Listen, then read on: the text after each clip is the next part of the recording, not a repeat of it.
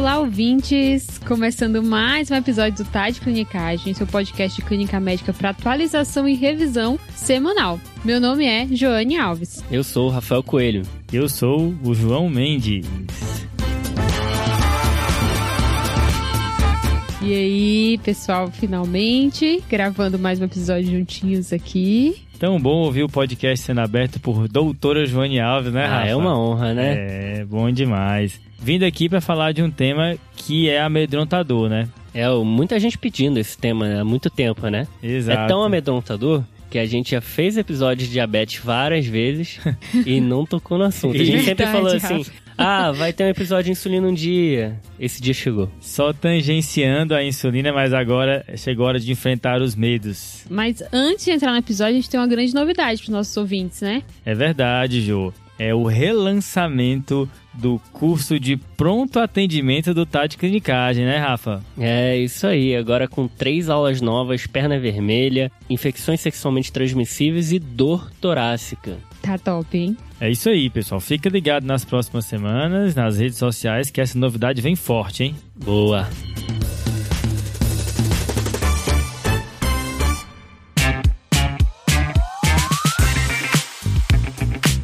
E Jô, como é que a gente vai dividir esse episódio, hein? Fala pros ouvintes aí. Serão três clinicagens, João. Manda bala.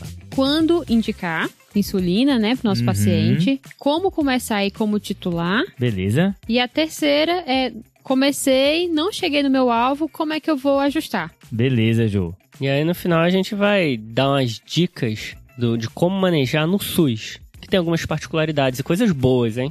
Coisas boas. É, Rafa, tem umas manhas importantes aí e também a gente vai terminar o podcast com um áudio Ela. de ela, ninguém mais, ninguém menos que Nathalie Santana. Maravilhosa. É, Nathalie Santana que sempre, né, nos auxilia aqui no podcast com os temas de endocrinologia. Pô, João, eu acho que eu vou mandar uma informação aqui dos bastidores, né? Ah. Aí depois do nosso dia de trabalho aqui, a gente sentou e falou: como que a gente vai estruturar esse episódio? E aí o João ligou pra Nathalie, botou ela no Viva Voz e ela deu um passo a passo aqui desse episódio. Se ficar ruim é culpa dela também. brincadeira, brincadeira. Deu o mapa da mina, né? Deu, total. E ajudou muito, né, essas dicas. É, se ficar ruim a culpa é nossa, se ficar bom a culpa é dela. Boa, boa, melhor, É João. bem isso. pois é, mas para começar o episódio é bom trabalhar em cima de um caso, né, Ju? Nós temos então Dona Marisa. Uhum. Tá. Ela tem 59 anos Beleza. e ela vem com diagnóstico de diabetes tipo 2. Uhum. Ela fala que esse diagnóstico já tem uns 10 anos. Atualmente ela está em uso de metformina e gliclazida em dose máxima. Beleza. Quando questionada, ela nega poliúria, polidipsia, polifagia e ela traz já como exame complementar uma hemoglobina glicada de 10.1. Tá, beleza, entendi. E aí, o que é que nós vamos fazer com ela? Esse 10.1 foi de propósito aí, né? É, Já senti a maldade, hein. João? É, dona Marisa, a gente tem umas coisas para conversar aqui, né? Importantes. Mas aqui é um cenário que não é raro da gente encontrar, especialmente no SUS, né? O paciente que está com dose máxima de metformina, dose máxima de uma sulfonilureia e o controle ainda está bem aquém do que a gente imagina, né? Acho Exato. que uma primeira coisa que a gente pode falar é que diabetes mellitus tipo 2 é uma doença progressiva, né? Os estudos mostram isso. Então, não é incomum ao longo do tempo você ir precisando aumentar doses de remédios, acrescentar remédios e eventualmente começar insulina, né? Exato. Então, isso não pode ser visto como um fracasso, uma falha no controle. É a natureza da doença essa progressão. A gente tem que tomar muito cuidado com a maneira que a gente fala isso, né? Uhum. Porque eu acho que todo mundo aqui já ouviu um caso de paciente que fala que o médico falou: Ó, se você não corrigir, eu vou fazer insulina, hein? Exato. Parece uma ameaça. Exato, né? Então, a gente não pode demonizar a medicação, né? Usar ela justamente como o Rafa falou, que é uma ameaça. É, faz parte da doença, em algum momento é comum os pacientes acabarem precisando da terapia insulínica. E a dona Marisa tem aí uma das indicações né, de, de utilização de insulina, que é quando você tem falha no controle com duas ou três medicações, né? E a paciente está aí com hemoglobina glicada mais do que, com certeza, dois pontos de hemoglobina glicada acima da meta, né? Então ela vai precisar de insulina de fato para tentar controlar esse nível de glicemia. Tá, João, então você está começando aí nossa primeira clinicagem, né? Exatamente, Joe, que são as indicações de início da terapia insulínica no paciente com diabetes mellitus tipo 2 no ambulatório. Já entregando o que que o ADA, né, que a Sociedade dos Estados Unidos aí de Diabetes fala é o seguinte, no, do documento desse ano, 2022, eles falam que a introdução precoce de insulina deve ser considerada em duas situações, tá? Quando você tem evidências de catabolismo, né, perda de peso ou sintomas de hiperglicemia, tá? Tá. E a segunda é quando você tem uma hiperglicemia muito marcante, né? Uma hemoglobina glicada maior do que 10% ou um nível de glicemia maior do que 300, tá? Tá. Isso é a opinião de especialista, tá? Essa recomendação. Dependendo da, da diretriz que você for consultar, da fonte, eles vão colocar o nível de hemoglobina glicada maior do que 9, né? Ou um delta aí, considerando o seu alvo de hemoglobina glicada. Lembrar que, em geral, o alvo é 7, mas dependendo do paciente, esse valor pode variar aí de 6,5 a 8. Então tem local que bota que quando essa distância do seu alvo para o que está for maior do que 2, por exemplo, idealmente você deveria, deveria começar já a insulina. A opinião é mais ou menos assim: tá muito longe para os remédios, para os antidiabéticos conseguirem baixar tanto. O contraponto, João, é que os antidiabéticos, ainda mais os mais recentes, eles têm uma potência muito boa, né? Então, talvez valha a pena em alguns pacientes tentá-los antes de iniciar a insulina. Se você quer saber mais sobre isso, a gente tem um episódio 15, Mais de 100 episódios atrás. Realmente. que é a segunda droga em diabetes. A gente fala de todos esses remédios aí. Isso, e tem uma ideia também da toxicidade da glicose, né? Isso acaba atrapalhando a secreção de insulina endógena e apenas a insulina exógena aí que você administra no paciente é capaz de reverter esse quadro, né? Melhorando então, e até essa introdução de, de insulina pode ser transitória, só para você reverter essa toxicidade e depois os remédios tomarem conta. Existe essa ideia também. Usa a insulina um tempinho, o paciente fica ok, depois volta para os antidiabéticos. Exatamente. Então, resumindo, tem mais ou menos três indicações mais importantes de iniciar a insulinoterapia. Tem outras, mas as mais importantes são as três seguintes. A primeira é quando o paciente está sintomático por conta da hiperglicemia, que são aqueles P's, polifagia, poliúria, polidipsia. Beleza. A segunda é quando o nível de glicemia está muito alto, HB glicada maior do que 10% ou glicose maior do que 300. Show. Beleza. E a terceira é a falha na terapia medicamentosa oral, certo? Que aí você pode começar insulina aqui ou tentar um outro agente que não seja oral, como o análogo de GLP-1, mas via de regra no SUS a gente faz a insulina. Nesse terceiro aí, pelo que eu entendi, eu tenho uma meta, eu não consegui atingir com o antidiabético, e aí eu vou usar a insulina por causa disso. Exatamente, Rafa. Que é bem o caso da Dona Marisa, né? Exato, Jô. A dona Marisa combina duas indicações, né? Ela Isso. tanto tem um nível de glicemia muito alto, né? Um HB glicada de 10.1, mas também já está com dois remédios, né? E não conseguiu controlar. Então, realmente está na hora de insulinizar. E Tá. aí o que, que vai ser feito, né, João? É, acho que agora insulina é um grande grupo, né, João? Então o que, que a gente tem aí disponível como opção pra gente fazer pra ela? Beleza, já agora, assim, a gente tem que dividir primeiro as insulinas em dois grupos, né? As insulinas prandiais, né, que são mais rápidas para as refeições, e as insulinas basais, que são insulinas mais lentas, tá? Tá. As insulinas da galera, né? que no caso da prandial é a regular, que é uma insulina rápida, pero no mútil, né? Porque ela demora uns 30 minutos aí para fazer efeito e passa aí uma hora e meia até 3 horas e meia para atingir o seu pico e durando umas 8 horas. Mas tem outras insulinas rápidas que são rápidas de verdade. Elas começam a agir em 15 a 30 minutos, o pico é em 1 a 3 horas e em 4 a 6 horas já pararam de fazer efeito, certo? Então o paciente tem mais comodidade de poder aplicar e já comer, enquanto que a insulina regular ele tem que dar uns 30 minutos antes e depois comer, beleza? Isso é importante, né? Pra deixar bem orientado pro paciente. Tem essa facilidade com essas ultra rápidas, né? É, aí as ultras rápidas é Lispro, Asparte, são esses nomes aí que parecem nome de Pokémon, né? Isso aí, João. Então essas rápidas aí a gente tem três, Asparte, Uhum. Lispro, Glulizina. Vou falar o nome comercial sem aqui qualquer conflito de interesse. Que o pessoal fala muito na prática o nome comercial, Fala né? demais e aí confunde, né?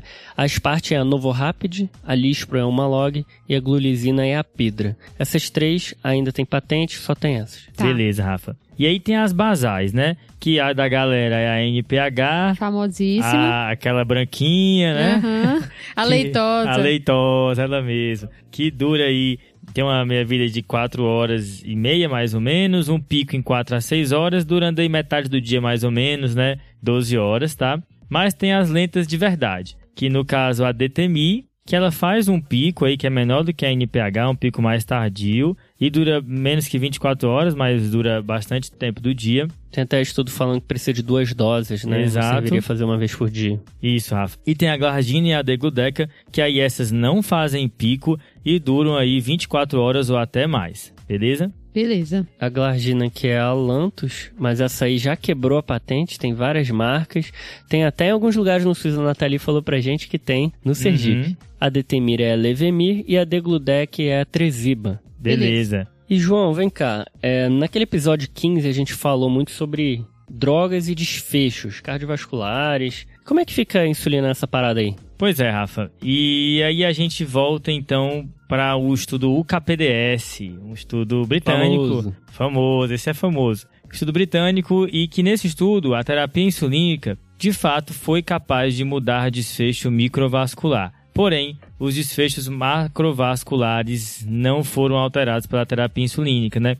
O que é uma frustração, né, pra gente, uma vez que é uma terapia que consegue baixar os níveis de hemoglobina glicada, mas esses grandes desfechos continuam acontecendo. Ainda bem que a gente hoje tem medicações que de fato conseguem alterar esses desfechos importantes. Mas de uma maneira geral é isso. Quando você começa a terapia insulínica e controla HB glicada, você diminui o desfecho microvascular sem alterar desfecho macrovascular e duas coisas acontecem mais que é importante marcar. Acontece mais hipoglicemia quando você começa a insulina e acontece ganho de peso também. Então, os efeitos colaterais mais importantes são esses dois: hipoglicemia e ganho de peso. Beleza, João. E os desfechos entre os tipos de insulina, né, João? Também Como é não que tem fica? diferença, Rafa. Boa pergunta. Entre os tipos de insulina, seja entre rápida e lenta, e seja entre esse- nesses grupos entre si, não tem diferença também é, de desfecho entre as insulinas, exceto hipoglicemia, que nessas insulinas mais novas, né, parece ocorrer menos hipoglicemia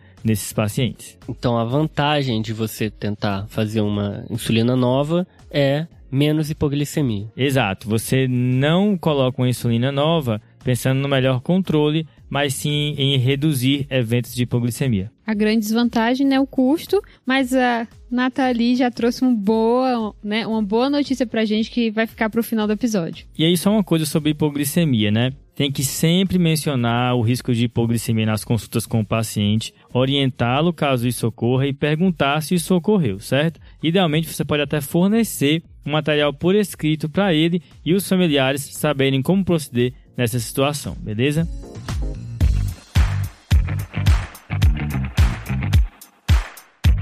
Agora que a gente decidiu começar a insulina para dona Marisa, né? A gente tem que escolher que insulina começar e como começar, né? Como é que fica isso aí? João, acho que tem ainda uma grande dúvida aqui, que é em relação ao que ela faz diante do diabetes coral, né? Tá. Porque a dona Marisa já tá aí com a metformina glicosida em dose alvo, né? Uhum. Dose máxima. E é, fica aquela dúvida. O ADA, né, que é o, a- o guideline americano, ele fala que você vai associar a insulina a essa terapêutica. É, Ju, assim, a única coisa que tu não pode fazer aqui é mexer com a metformina, porque senão a gente vai brigar. Vai dar, pro, No vai dar ruim, podcast. né? Vai dar Ninguém- problema. Ninguém pode briga. mexer com esse remédio, exceto a função renal. Tá bom. Tá?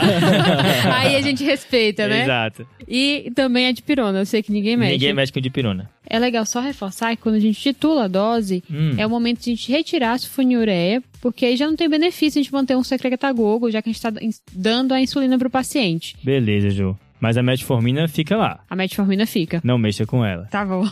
Então, a gente vai associar, claro que, como vocês já falaram, se existe disponibilidade, né, do- da paciente ou do nosso serviço de fornecer um outro antidiabético oral, é uma boa opção, Uhum. mas aqui na nossa realidade de SUS, que ainda é pouco disponível, vamos para insulina. E como a gente vai começar? Hum, Então, a escolha é uma insulina basal. Essa e o horário ideal para você começar, que é o horário que se fala lá no ADA e também o up to date, é à noite, né? Aquele horário antes de dormir, que é o bedtime. tá. E aí, qual é a dose? Hum. 10 unidades ou 0,1 a 0,2 unidades por quilo. E esse é um esquema cômodo, né? Porque o paciente, antes de dormir, tá ali em casa, aplica a insulina e de manhã ele vai monitorizar a glicemia do jejum, né? Não precisa levar a insulina pro trabalho, nem nada, né? Exato. Esse paciente aí que você falou 0,1 a 0,2 unidades por quilo, se tiver 50 quilos, vai fazer em torno de 5 a 10 unidades, então. Isso, Rafa. Por outro lado, se o paciente tiver 100 quilos, pode fazer de 10 a 20 unidades à noite. Então, é, é até uma diferença grande para iniciar talvez esse por quilo seja mais adequado, né? Isso, e aí ele dá essa opção de você fazer essas doses mais fechadas, né? Ou você deixa, ficar nesse valor de 0,1 a 0,2. Beleza. Os dois são adequados. E aí, como é que eu vou titular, né? Que eu vou Tá. começar. Comecei, a dona Marisa vai começar agora a sair da consulta com essa receita para começar no mesmo dia à noite. Uhum. E aí, a dúvida é agora é como eu vou seguir e chegar na dose alvo, certo? Beleza. Vamos supor que a dona Marisa tem, Jô, uns 80 quilos, tá? Tá. Então vai dar aí algo entre 8 a 16 unidades. Pra ser redondo e tá, vamos começar com 10. Tá. Ela vai já hoje pegar ali a leitosa, Sim, 10 tá unidades às 10 da noite, né? Isso. Beleza? E de manhã, em jejum, ela vai dosar uma glicemia ali de jejum. Então, João, agora a gente vai fazer o seguinte: a gente já sabe que precisa ter essa glicemia para poder orientar a nossa correção, né, nosso ajuste. Hum, O ideal é que a glicemia em jejum esteja entre 80 e 130. beleza. As referências vão variar um pouco, mas usando o ADA é esse o valor de corte. Uhum. O ADA também orienta que a titulação da dose da insulina basal, que aqui a gente está falando da NPH, Uhum. é, é de aumentar duas unidades a cada 3 a 5 dias. Tá. E aí faz um sentido, assim, ter esse período, de- porque tem toda uma adaptação do paciente, tem um momento que ele vai também aprender, né, sobre o uso daquela medicação, sobre os efeitos também que ela vai ter diretamente. Então, ele fala nesse aumento, e esse aumento, inclusive, pode ser até um pouco mais rápido, dependendo dos níveis de glicemia do seu paciente pela manhã. Tá. Então, se está muito fora da faixa, que ele fala aí acima de 250, a glicemia capilar de jejum, você pode fazer acréscimos de 4 unidades a cada 3 dias. Beleza, Jô. Acho que a ideia é ir avançando o esquema devagar, né? À medida em que a toxicidade pela glicose se resolve e o paciente vai entendendo como a medicação funciona e consegue administrar a insulina com segurança. Exato. Essa ideia aí de você ajustar a cada três dias é bem interessante, né? Mas talvez não seja a realidade de todo mundo. Se você tá numa UBS, num posto de saúde, como é que você vai marcar uma consulta a cada três dias, né? Será que Super você consegue lotado, né? É um gargalo, né? é, fazer mais a distância, esse ajuste. E aí você pode é, conversar com o pessoal da sua equipe, que é importante que todo mundo participe e é um papel muito importante da equipe como um todo fazer esse manejo do ajuste da insulina. Talvez o agente comunitário possa te ajudar a pegar os controles do paciente que ele faz em casa. Talvez é, o enfermeiro possa te ajudar a dizer, ó, tá ok, não tá. Então, é, é uma forma de você fazer à distância, sem que você precise marcar uma consulta para que você ajuste a cada três dias. Utilizando todas as habilidades que a equipe de saúde tem, né, Rafa? É, perfeito, Jô. E tem até trabalho com aplicativo ajudando a titular a insulina do paciente, tá? Top. E deu certo. Então, é aplicativo e médico versus médico sozinho. Aplicativo foi melhor. Então, existe essa, essa ideia aí de você ir titulando. Então, fazendo um exercício aqui da dona Marisa, ela tem 80 quilos, né? Como a gente falou, você começou 10 unidades. Aí você vai aumentando de duas em duas unidades a cada assim, 3 a 5 dias. Vamos supor que no começo, os controles que ela traz estão em torno de 200 de glicemia, né? Tá. No jejum. Aí você vai aumentando e quando você chega em 28 unidades de insulina NPH bedtime aí antes de dormir, ela tá com as glicemias é, em jejum em torno de 110. Tá. Que é aquele intervalo que você falou, entre 80 e 130, né? Aí o que, é que eu faço a partir de então? Aqui o importante, a gente já chegou, né, na nossa dose alvo, que a gente Aham. conseguiu um bom controle glicêmico da nossa paciente e ela só vai precisar voltar em três meses com a nova hemoglobina glicada pra gente fazer o controle e identificar se já chegou no nosso alvo terapêutico. Beleza, Jô. Então, se daqui três meses, com a dose que eu atingir, ela vem com a hemoglobina glicada na faixa que eu quero, né? Ou abaixo do que eu quero, então beleza, essa é a dose que ela vai ficar, é isso? Isso, é o ideal. Agora, o bicho pega, né? É se eu cheguei nessas 28 unidades, dei 3 meses, pedi um HB glicado e veio, sei lá, 8 e a minha meta é 7, né? Aí a gente faz o que, Rafa? João, aí a gente entra na terceira clinicagem do episódio, que é a paciente já está usando insulina basal e continua descontrolado. Tá. O que fazer? Bom, eu tô dando uma insulina NPH ali na hora que ela tá indo dormir, né? Uhum.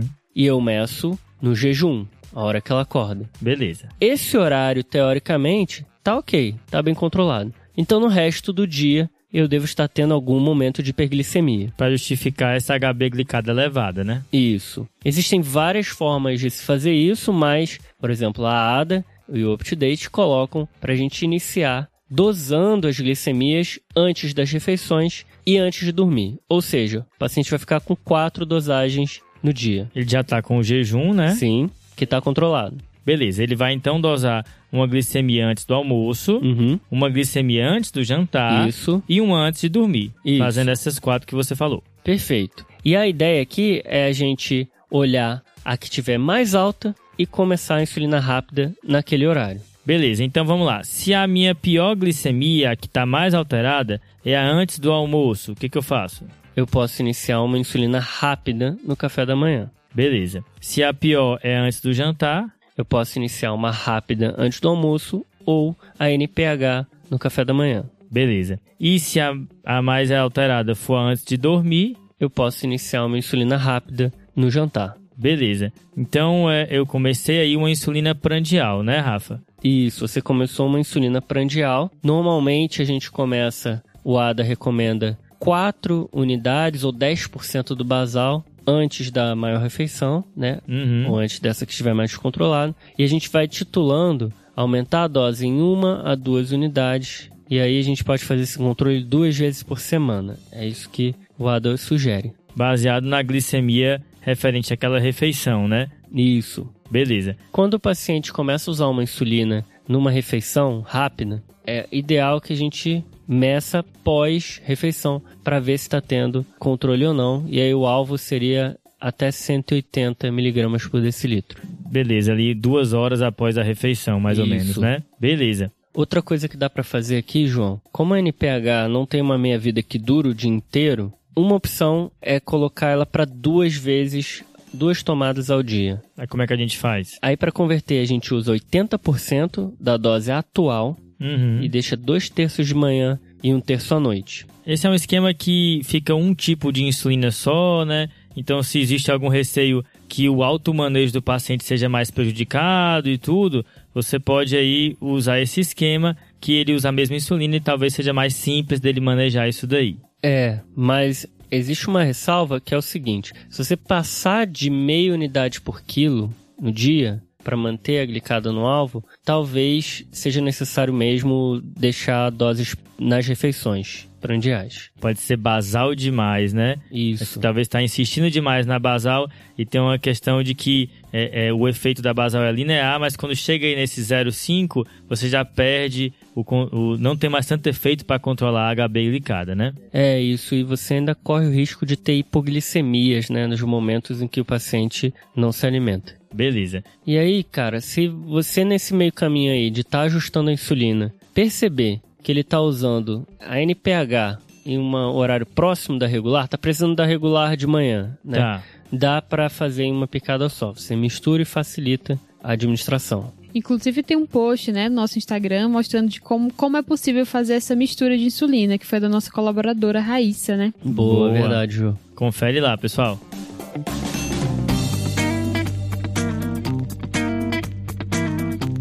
Beleza, então fazendo o exercício aqui com a dona Marisa, você monitorizando as glicemias, viu que a glicemia que estava dando mais alterada é aquela antes do jantar, né? Beleza. E conversando com ela, você viu que de fato o almoço é a refeição mais copiosa do dia para ela. Tá. Então você resolveu cobrir essa refeição com uma insulina prandial, uma insulina rápida, começou a ir regular, 4 unidades, como o Rafa falou, antes do almoço. Começou a monitorizar a glicemia pós-prandial aí, duas horas depois, com alvo de menor que 180. Foi titulando essa glicemia de duas em duas unidades, aí a cada 3, 5 dias. Chegou num valor de 8 unidades de regular antes do almoço. Beleza. Beleza? Aí o que você pode fazer então, Rafa, é, chegou nessa, nesse valor, tá todo mundo controlado, mantém esse esquema e nova HB glicada daqui 3 meses para ver se ela controlou. Se controlou, beleza, esse é o esquema dela. Se não controlou, aí você vai seguir da maneira que eu já comentei, que dependendo de qual glicemia estiver aumentada, você pode fazer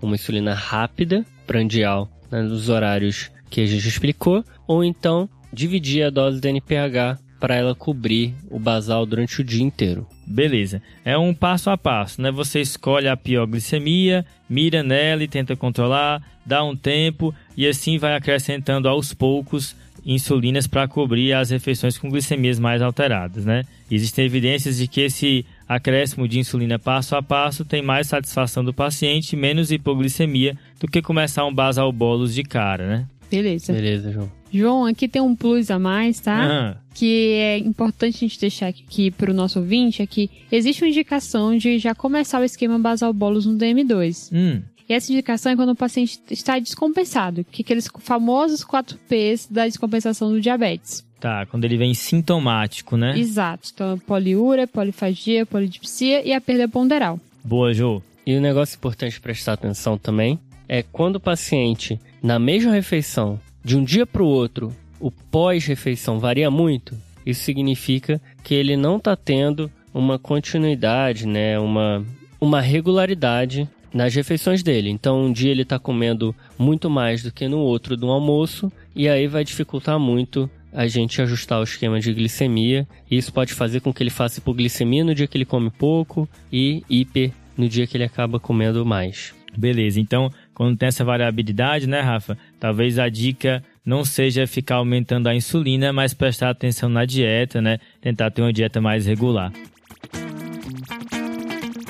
Rafa, eu falei lá no início do episódio que tinha né, um grande diferencial, uma novidade para os nossos pacientes com DM2 e insulinoterapia. Pois é, Jô. A gente já falou umas dicas aqui de como fazer no SUS, né? É, de como ajustar a glicemia no dia a dia. E o que a gente está trazendo aqui hoje para o ouvinte é uma dica que a própria Nathalie deu. Não sei se isso é de conhecimento de todo mundo, mas agora as canetas de insulina estão disponíveis no posto de saúde. Isso é massa, hein? Muito bom. O site chama canetadasaude.com.br. Se vocês quiserem entrar para dar uma olhadinha, Vale a pena. Vale a pena, né? É basicamente isso. Os pacientes conseguem agora de graça NPH irregular em apresentação de caneta. Tá, e tem só os critérios de elegibilidade, né? Que é maior que 50 anos ou menor de 18, né? Ou até 18. É, 18, 19, aquele menor ou igual, né? Ah. Que na prova confunde. Aqui é 19 anos, até 19 anos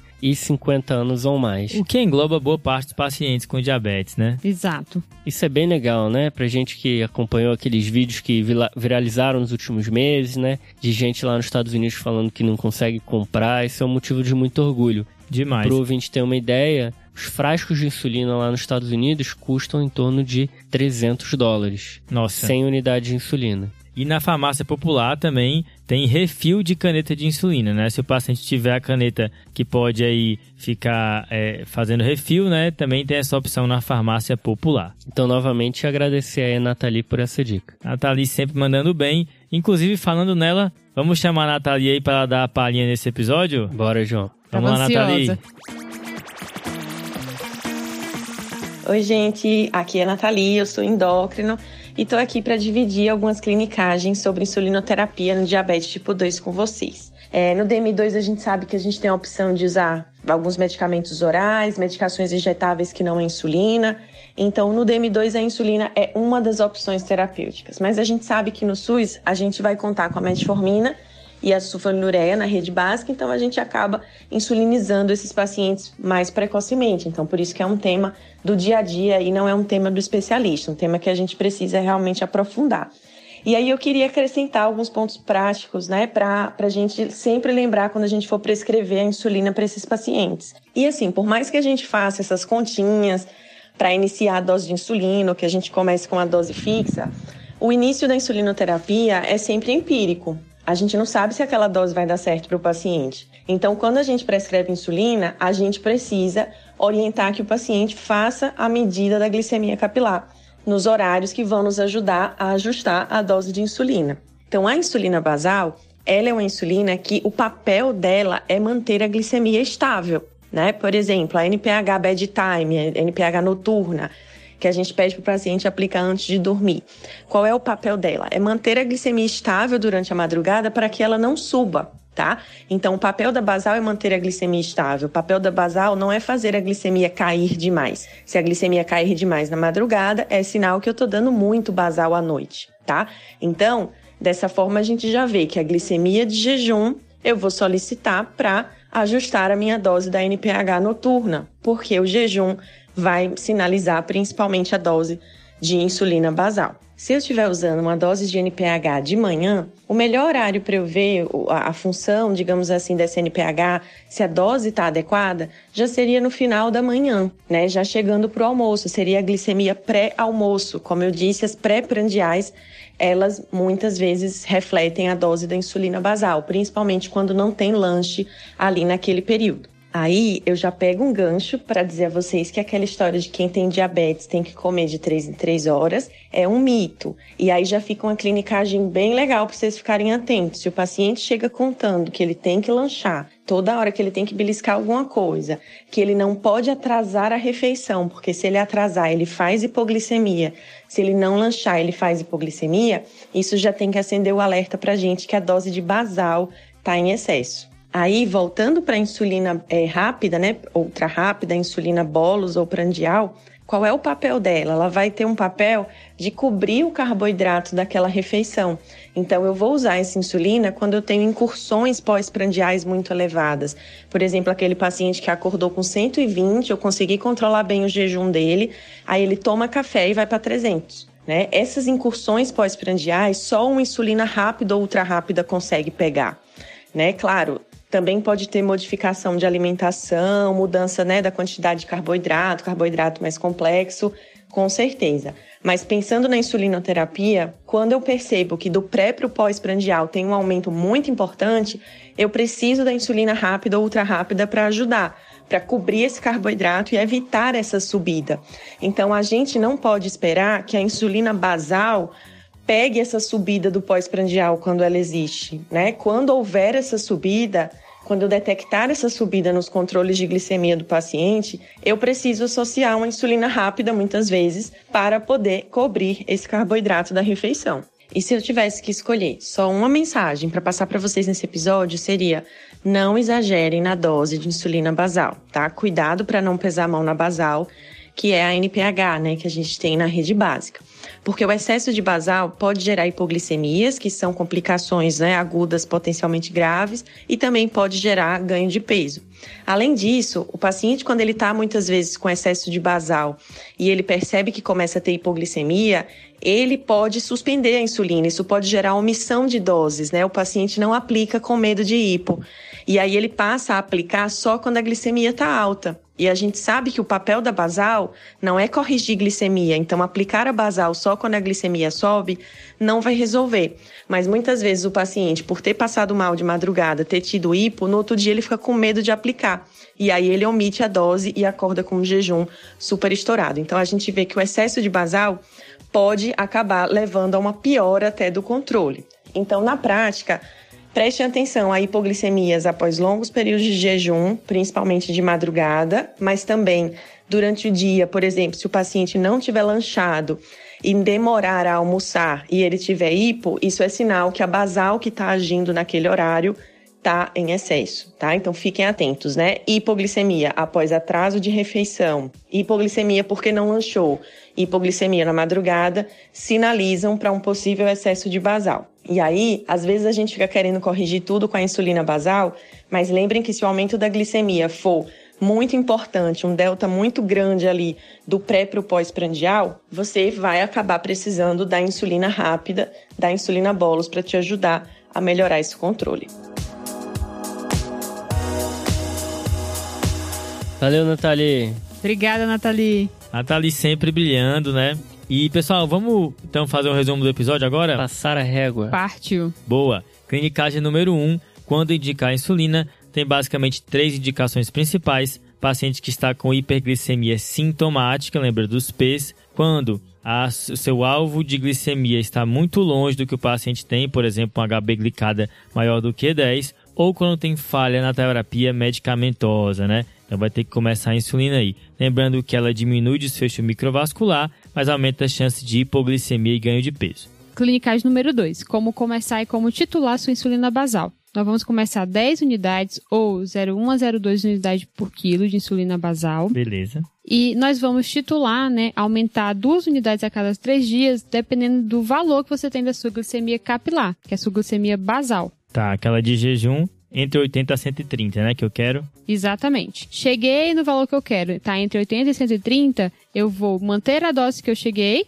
e vou repetir a glicada em três meses. Beleza, Jô. E a terceira, Rafa? Se tiver essa glicada aí da Jo ainda alterada, eu vou ter que procurar qual é o momento do dia que o paciente está fazendo hiperglicemia. Eu vou passar a dosar além da glicemia de jejum, no almoço, no jantar e antes de dormir. Procurando um momento em que ela estiver mais alta, eu vou fazer uma insulina para baixar naquele momento. Começo 4 unidades por dia ou 10% da dose do basal. Fechou? Fechou, né? Fechou. Insulina aí que bota medo em muita gente, inclusive na gente, né, pessoal? Demais, difícil, né? A diretriz é um pouco aberta, né, João? Isso. Um pouco aberta é. Essa tá sendo tá- boazinha. Rafa tá chateado. Não, É. assim, uma diretriz que bota é, é online e bota uma tabela deitada. Cara, você vai virar o computador de lado. Aí no celular você vira, você bota aquele pra virar de lado assim, e aí você vira de lado o celular, a tabela fica de pé. Então assim, não dá, não tem como. Não, não o isso, Rafa tá revoltado. Revoltado.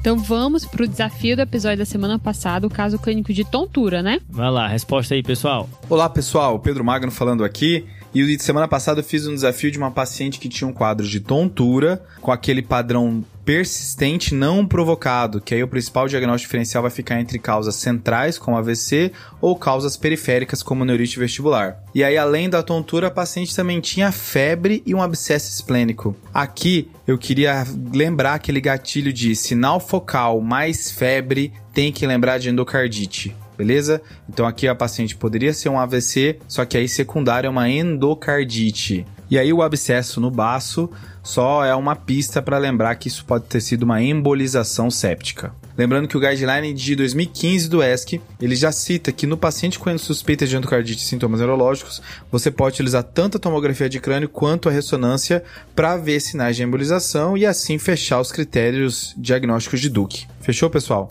Então é isso. Quem acertou o desafio foi o João Galda, de Brasília. Um abraço, João. Excelente, pessoal. Boa. Tontura é um negócio que é complicado demais, né? Mas agora vamos pro desafio dessa semana, do episódio de insulina. Manda aí, Rafa. Desafio essa semana, João, é uma senhora de 90 anos que de antecedente tem diabetes e depressão. Tá. Ela usa insulina numa, num esquema ali de basal bolos Uhum. E chega no seu pronto-socorro com rebaixamento do nível de consciência. Tá. Aí já vem uma glicemia forte, hein? Comatosa, glicemia dela 20. Meu Deus. Você faz a primeira reposição de soro glicosado, corrige, mas logo em seguida já cai de novo. Você faz de novo, corrige e cai de novo. Tá. Hipoglicemia refratária aí, hein? E aí você resolve dosar o peptídeo C e a insulina. Uhum. O resultado do exame foi peptídeo C baixo insulina alta. Hum. E aí, o que, que aconteceu? Qual que foi o diagnóstico do caso? Eita. Esse Difícil. aí, né? Uma parada meio. É, a gente tem um episódio de hipoglicemia aí. Qualquer coisa só ir lá que a Deu a resposta está em algum O cara momento. se autorreferenciou É, aí, é, pô. pô. É outro nível, né? Intertextualidade. É demais. É isso aí.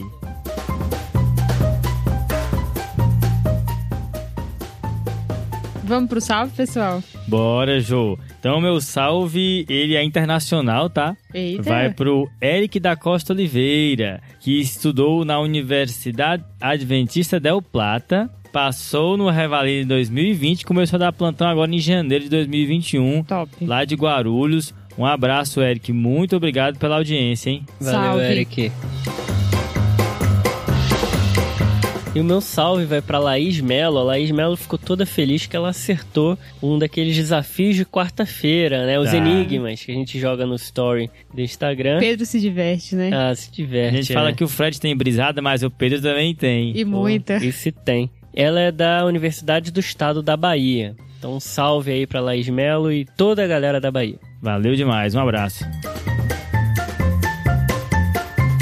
O meu salve vai pro Marcelo Costa Curta. E é, ele mandou um mega texto e agradecendo é, o nosso papel do TDC na formação dele. Opa! Ele formou lá em Jundiaí e conta que a gente ajudou no quinto ano, nos plantões assim que ele se formou. Inclusive, ele ficou muito sim. Foi uma situação difícil para ele decidir não fazer residência de clínica na escola, mas ele tá feliz, ele sabe que a gente vai estar perto dele sempre que a gente puder, a gente vai poder trazer um pouquinho mais desse conhecimento e ajudá-lo. Foi um textão legal, foi um. Foi. um Emocionante. teste, testemunho.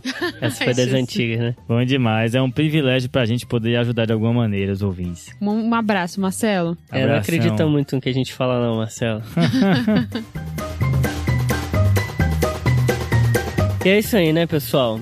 Foi muito difícil pra mim estudar pra esse episódio, eu tenho Demais. que dizer, porque eu fui estudar a história da insulina, eu descobri que eles fizeram experimentos em cachorros pra isolar a insulina. O Rafa rapaz, chora com vídeo sou de um- cachorro. um pai de pet, com muito orgulho, mas acho que a gente conseguiu fechar assim esse desafio. Segue a gente lá no arroba no Instagram, YouTube, Twitter. Olha o nosso site também que tá bom demais. Lembrar dos show notes, tá? Sim. Que estão aí um resumo visual do episódio pra você acompanhar depois e Onde não que show perder notes? nada. Tá lá na seção de podcast, tá, Rafa? Você clica no episódio, vai ter lá uma abinha show notes, você vai encontrar tudo. E fica ligado que o curso de pronto atendimento vem aí. Eita. Tá chegando, hein? É isso aí, fechou? Fechou. Falou, Valeu, valeu, valeu, valeu, valeu. falou, falou, falou.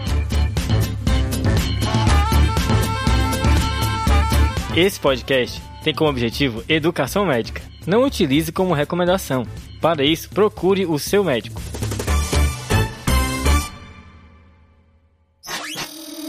Essa é uma produção do Bicho de.